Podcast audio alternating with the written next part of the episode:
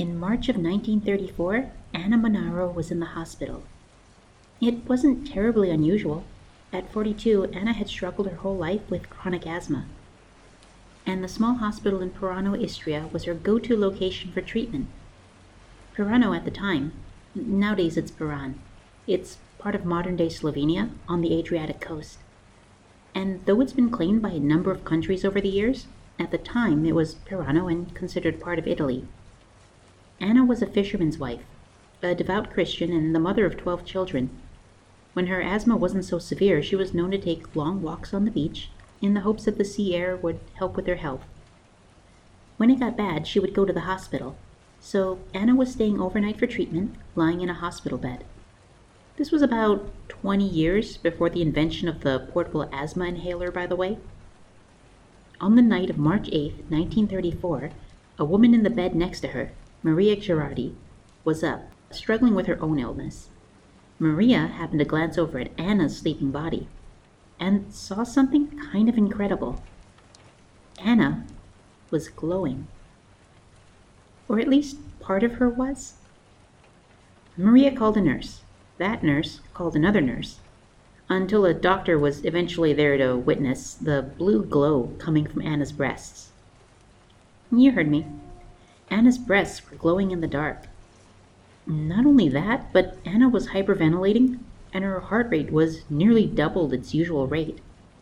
At the end of it, Anna was left exhausted and out of breath.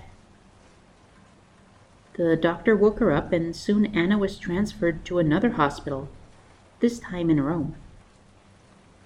And soon Anna was being poked and prodded by a number of big thinkers in the medical community. Her breasts continued to light up in her sleep, and each time it would be coupled with the increased breathing and heart rate, sometimes with soft moans from Anna. Sometimes the blue light would occur in different formations, sometimes as a luminous globe over Anna's breasts, or in the shape of a cone originating from her heart, or even sometimes as several beams of light shooting from her chest. Several witnesses compared it to a Geissler tube. It's sort of an early neon light but it always lasted for a few seconds at a time, and it was definitively there a blue light emitting from her breasts, witnessed by medical professionals. And those medical professionals had theories. Maybe it was human bioluminescence? You know, like a firefly, but with boobs? Maybe it was sulfides interacting with blood, or bacteria feeding on her sweat? Over the course of a month, a number of medical professionals, scientists, and even inventors all came in not just to witness Anna's miraculous breasts, but to offer their theories and attempt to explain the phenomenon. All in vain. After a month of studying Anna Monaro's illuminated memories, Anna's asthma cleared up and the phenomenon stopped. And everyone went home. I mean, a few papers did publish the story internationally, and a 62 page study was written up after the fact. But what I mean is that no one was able to come to a satisfying conclusion about the mystery of Anna's breasts.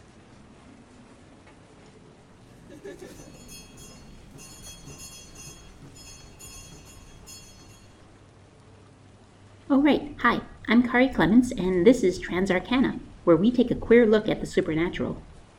Today, we're going to be talking about the strange case of Anna Monaro, what might have caused it, Anna's own interpretation, and what makes the story, unintended, so titillating.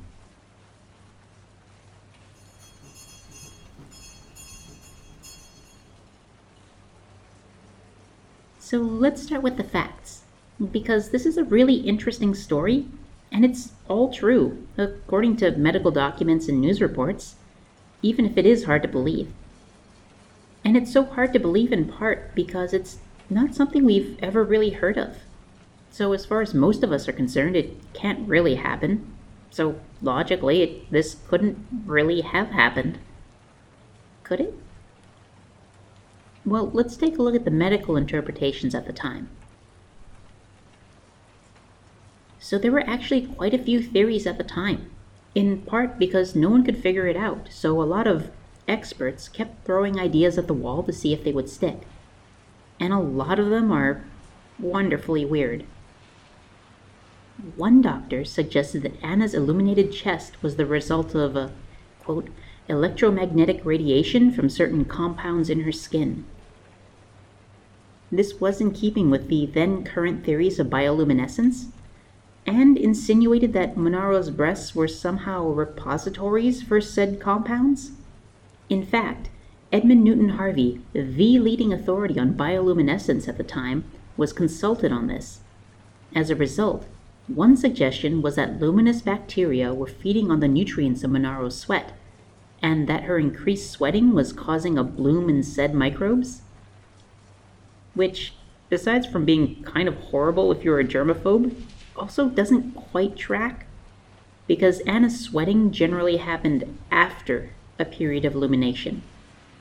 But I think maybe the most horrifying suggestion came from a psychiatrist who suggested that Anna Monaro's glowing breasts were a result of, quote, electrical and magnetic organisms in the woman's body developed in eminent degree. Which is, when you think about it, kind of a terrifying suggestion.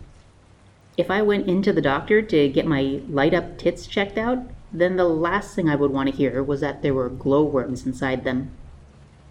One doctor, uh, Dr. Prati, offered an interesting suggestion that Anna's weak condition, coupled with fasting and religious zeal, increased the amount of sulfides in her blood. And, since human blood is already in the ultraviolet range, and since sulfides can be stimulated into luminescence by ultraviolet radiation, that would work? It sounds kind of reasonable, except it didn't explain the fact that it only happened periodically and also just on her breasts. Another theory references the idea of luminous wounds, that bacteria were again the cause, or bacteria plus some organic compounds, like luciferin and luciferase and ATP, uh, adenosine triphosphate. Uh, these two chemicals glow when they're brought together, uh, and you've seen this before in Fireflies.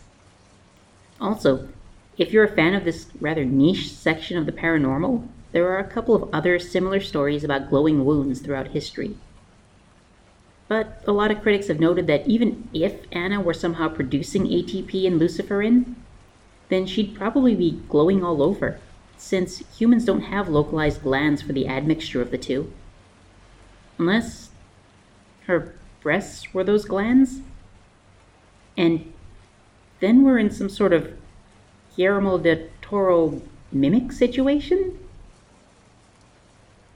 No, probably not.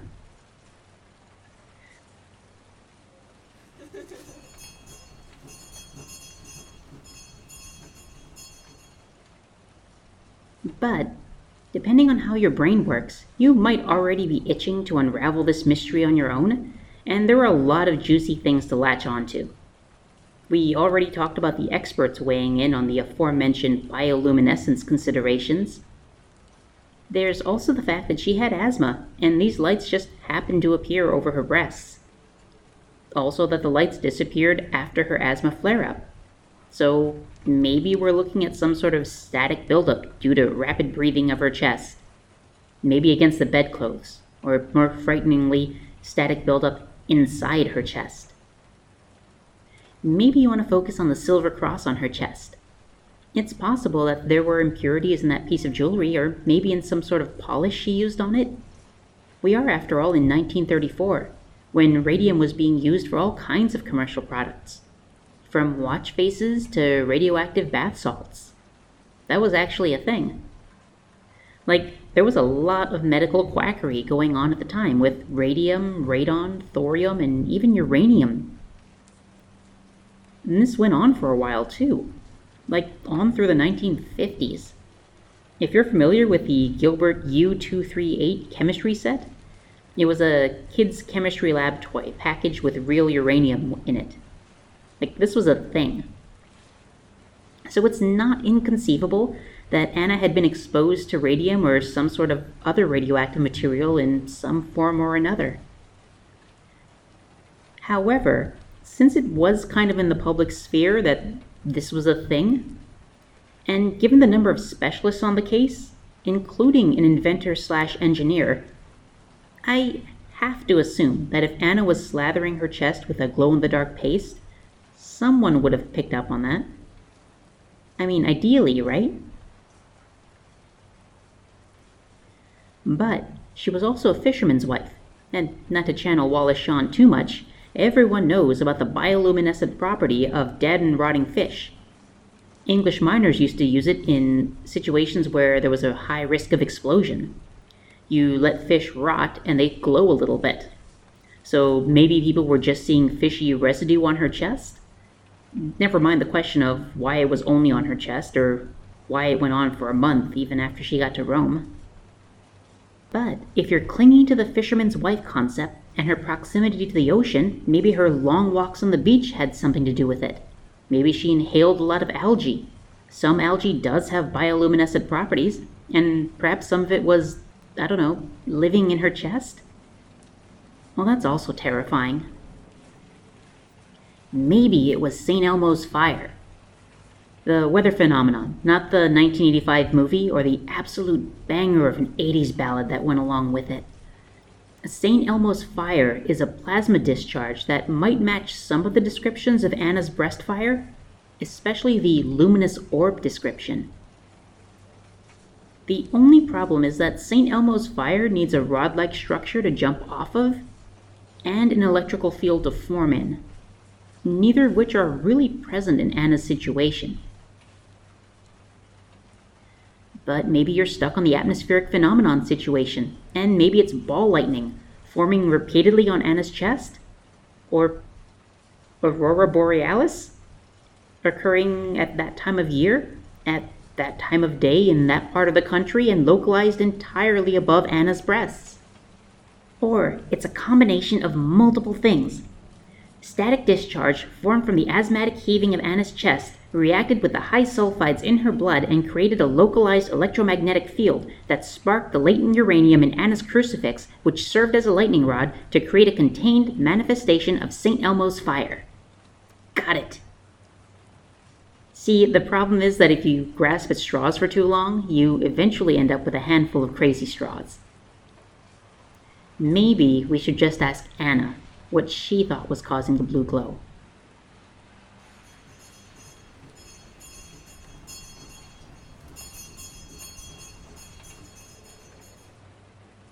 So often, when approaching things like this, especially medical issues, the focus is on what the doctors have to say. And it's good to listen to medical professionals. We go to them because they've presumably had a shit ton of training. But they're also people, and people have blind spots and prejudices, just like anyone else. And when we're dealing with a medical case from the 1930s, that can mean that the voices of the male doctors are often louder than the perspective of the women in this case, the woman who it's happening to. You don't need to dig hard to find historical cases, or sadly, present day cases, wherein, in discussions of women's bodies, men drown out the voices of women. So let's hear Anna's take. People did ask Anna about the cause of the blue lights from her chest. If anything, I have to imagine that the doctors only consulted with a woman when they themselves came up with bupkis. Monaro's take on it was that it was divine intervention, that God wanted her breasts to glow with blue fire. We mentioned before that she was a very devout woman and wore a cross around her neck at all times. And this starts to become a bigger thing. Stories get published internationally in the New York Times, the Illustrated London News, and people start to interview Anna. And Anna has some stories for them. Now, my first impulse is to take these with a grain of salt because they seem a bit far fetched to me. But at the same time, a lot of written history has a long running tradition of disbelieving women or just flat out ignoring them. So I don't want to contribute to that either. So, uh, well, why don't you decide for yourself how you want to interpret this next part? In separate interviews, Monaro establishes the following that when she was seven or eight, she recalled overhearing a conversation between her parents about taking her to the doctor because her skin was glowing.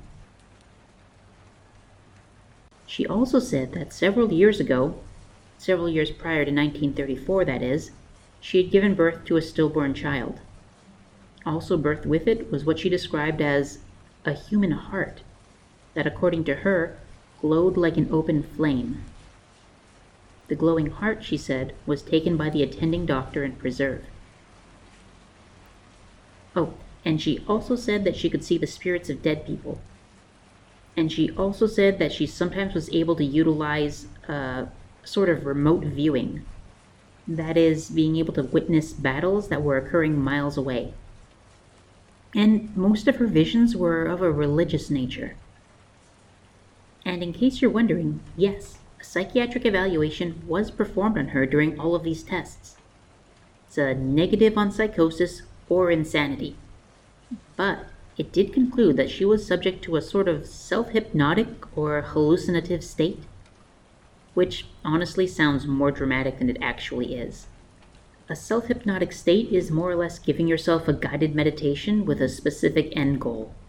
A lot of people do it for self help reasons. The evaluation suggested that Monaro's brand of religious visions are not uncommon among people who are, quote, very spiritual and illiterate. And yeah, I know that final point feels weirdly condescending, because it is. Unlike the blue glow, which is verified and observed by several witnesses over several weeks, the visions and other elements that Monaro reports aren't really verified. And in June 1934, a few months after the first observed appearance of the blue flame, Monaro's asthma flare up ends and the blue lights vanish. And that's it. No conclusion, no hoax revealed, no conclusive rationale for the blue flames. A paper was published with all of the inconclusive findings, and Anna presumably went back to her life.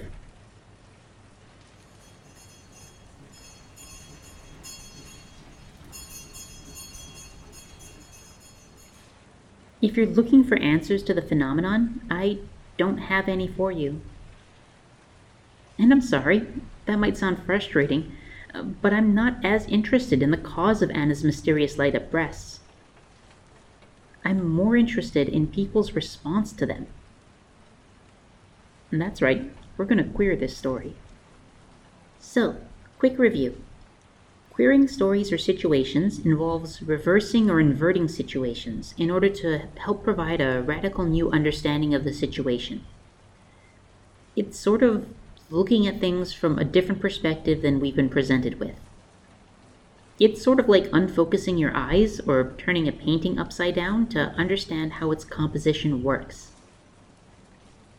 And some of the elements of this story are kind of fascinating under a queer reading. First and foremost is the fact that her breasts are the focus of this phenomenon. To be clear, breasts themselves aren't inherently sexual, but they're so frequently sexualized that it's difficult to discuss them in any context without considering a sexual component. And, as sexuality can greatly inform and affect how many people interpret the world, I think we miss out on a lot if we don't consider it. So, while every article I've come across on this topic is very respectful and careful to desexualize the situation, I'm gonna sexualize it. Not because I think it's funny to, but because I think we learn more this way. The goal isn't to make anyone uncomfortable, but if you're not down for this, maybe check out for the next few minutes. Until the next bell break. So, I think a lot of the sources I consulted for this story had a tendency to retreat into scientific terminology and framing out of maybe respect for Anna and her body or fear of appearing misogynistic. And these are admirable goals. But I'm going to try to navigate a path that lets us interrogate the sort of sexual elements of the story and also the parts that make the story kind of fun and it helps that the story wasn't life threatening for Anna, and no one seemed to walk out of it mistreated or abused. Because, frankly, there's something fun and funny about glowing boobs. I mean, if I found out that mine were glowing, I would absolutely be alarmed, but I think I would also have a pretty good laugh at myself. In part because boobs are such a taboo topic that stories about them can feel risque in an entertaining way. I mean, they're not as taboo as some other body parts, but they're definitely in the not in a polite conversation sort of category. And transgressing that boundary of polite conversation is part of what makes a story like this fun. If you're the same kind of person that I am, then at some point during the story you thought to yourself that you too would probably enjoy having light up breasts. And Anna's shrugging approach of, it's God's will that my breasts light up, is, out of context, a wonderfully ridiculous intersection of religion and wacky body part fun. It wouldn't seem out of place in a Monty Python sketch. Again, if my own breasts lit up with unearthly blue fire, I can 100% guarantee you that at some point I would blithely answer with, Oh, these? God's will. And this is just coming at it from a femme perspective. As someone with breasts, I'm thinking about how much fun having light up breasts would be. And that's not even getting into the potential utility of using my chest to find things in the dark. It's the one thing my breasts don't currently do. But you know, at the risk of making people maybe even more uncomfortable, let's also consider the sexual component of the situation. So, aside from anyone having a fetish for glowing breasts, which is not a fetish I've considered until this very moment, there's just the general idea of literally highlighting the breasts. For anyone who enjoys them in a sexual or aesthetic sense, this concept is probably very appealing. And let me be clear this isn't to sexualize Anna Monaro's breasts in particular, but just the objective idea of glowing boobs. You know who was probably sexualizing Anna Monaro's breasts, though? The bevy of doctors inspecting her breasts for any abnormalities, who were also watching her breathe hard and heavy as she entered into the heightened state that went along with the blue lights. Okay, maybe that's a little bit unfair of me. I'm not suggesting that Anna Monaro was engaging in anything sexual at the time. After all, there are two other things going on here that more practically explain the heavy breathing and the increased heart rate. First and foremost being the fact that she had asthma, and anyone familiar with asthma knows how terrifying an asthma attack can be. Difficulty breathing and increased heart rate because of the difficulty breathing are kind of big tells for an asthma attack. Secondly, Anna may have been undergoing a bout of religious fervor. If you've been around Southern Baptist churches, you might be familiar with the idea of being, quote, taken by the Spirit, in which someone has a religious experience in the moment that expresses itself through their body, which can also result in some similar physical reactions shortness of breath, increased heart rate, and some religious visions. In fact, there's a good case to be made that both of these might have been happening at the same time for Anna. Anna had been dealing with asthma her whole life, and she was a very devout woman. It's not unreasonable to assume that she might have had sought relief through her religion during her asthma attacks. And for anyone still trying to solve her situation, restricted oxygen and hyper focusing on prayer could possibly result in hallucinations of a religious nature. But from the outside, the doctors watched an otherwise healthy 42 year old woman sweat, moan, and breathe heavily while her breasts shone with light. Well, okay, while there was likely nothing sexual going on on Anna's end, I will absolutely bet money on at least a couple of doctors interpreting the situation as erotic in nature.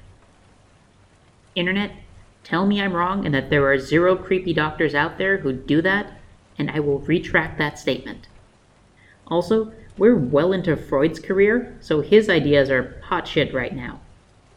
In fact, if he weren't otherwise occupied with fleeing from Nazi Germany at the time, I suspect he would have loved to weigh in on the situation, and maybe give an even creepier reading. Yeah, all that's going on at this time. Wild time, right? Radium toys, light up breasts, and Nazis? Historical context. And not to make anyone terribly uncomfortable again, though honestly, if I'm not making someone uncomfortable at this point, then I'm probably not doing an academic queer reading properly. But the presence of devout Christian faith doesn't exactly dissuade from the skeevy reading of the situation either. See, the Catholic Church has always had an on again, off again relationship with breasts, especially as depicted in art. And for the purposes of this story, we are in Rome, so let us do as the Romans do. The logic goes like this Christ was a baby and must have been nursed from his mother Mary. That makes nursing an inherently holy act. By association, breasts are holy. But people enjoying them in prurient or sinful ways makes them sinful by association. So, depending on where the societal pendulum was at a given time, depiction or even discussion of the breast in religious context could range from holy representation of life and bounty to taboo, sinful topic that you could go to hell just for talking about. And you can still see some of that today, particularly in very conservative cultures and areas. For some people, this conflict of religion and sexuality resolves into a sort of unease about the taboo role of the breast in religion, and it can sometimes even resolve into sexual fetishization. Because the ironic effect of labeling anything as taboo or forbidden means that some people will fixate on it and often sexualize it. You know this is true, right? Think back to any of the fetishes you know and how many of them are rooted in elements of it's hot because it's wrong. And as we covered, Anna herself was attaching a religious component to this phenomenon. So again, I'm not accusing Anna Monaro of sexualizing the situation, but the fact that her situation was one that tied up religion with breasts and science is probably why it caught so much attention. More so than similar stories at the time of glowing toes or wounds. This story has it all. Breasts, religion, science, supernatural lights, fantastic visions confirmed by medical testimonials. It's no wonder it made international news.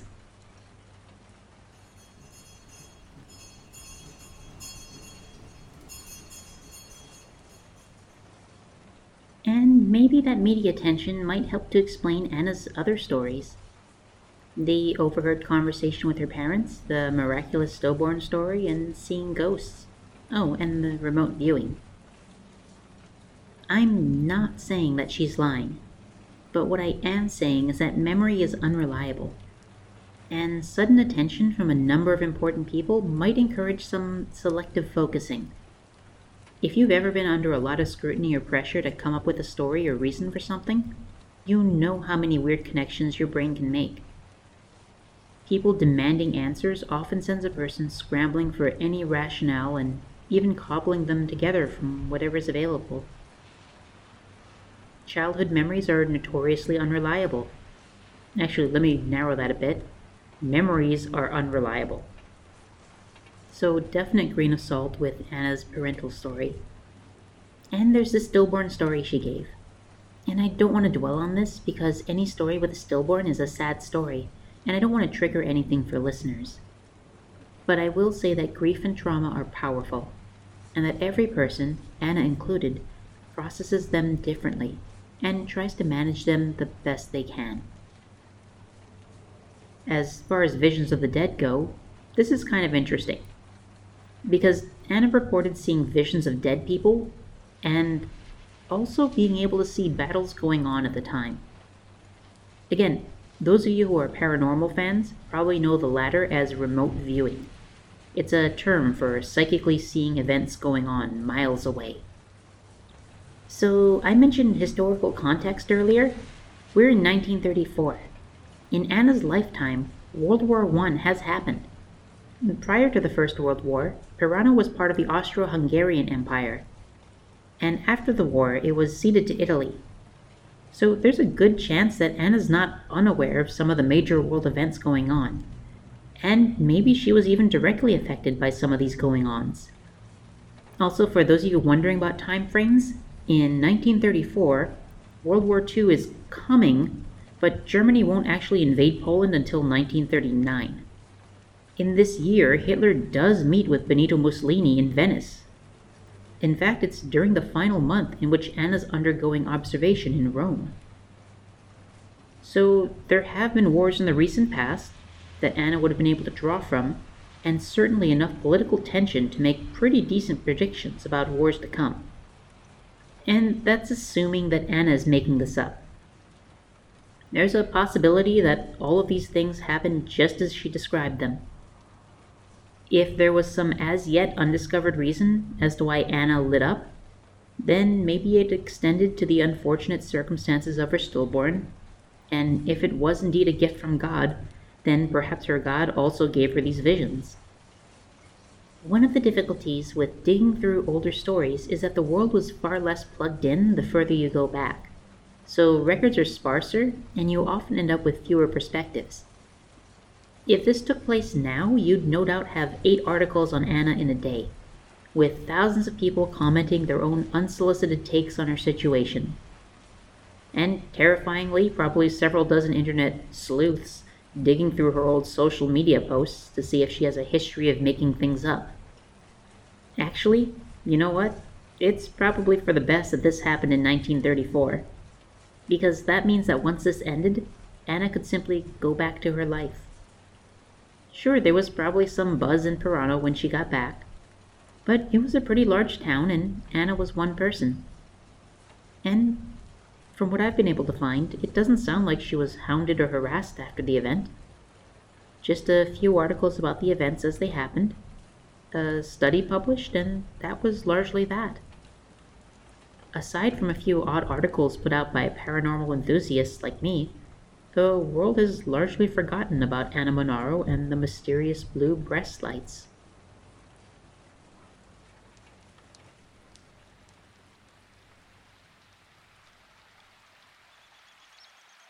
Today's episode drew from a number of sources. John Michell and Robert J. M. Rickard's Phenomena, A Book of Wonders, and a couple of wonderful articles from Medium. Julia Montanari's The Woman Who Glowed at Night, and Christopher P. Jones' Why the Virgin Mary's Bare Breast Caused a Problem for Artists. If you enjoyed this episode of Transarcana and want more of our mixture of queer theory and occult lore, you can follow us on Twitter at Transarcana. That's T R A N S A R C A N A at twitter.com. And remember to let your breasts light up the night.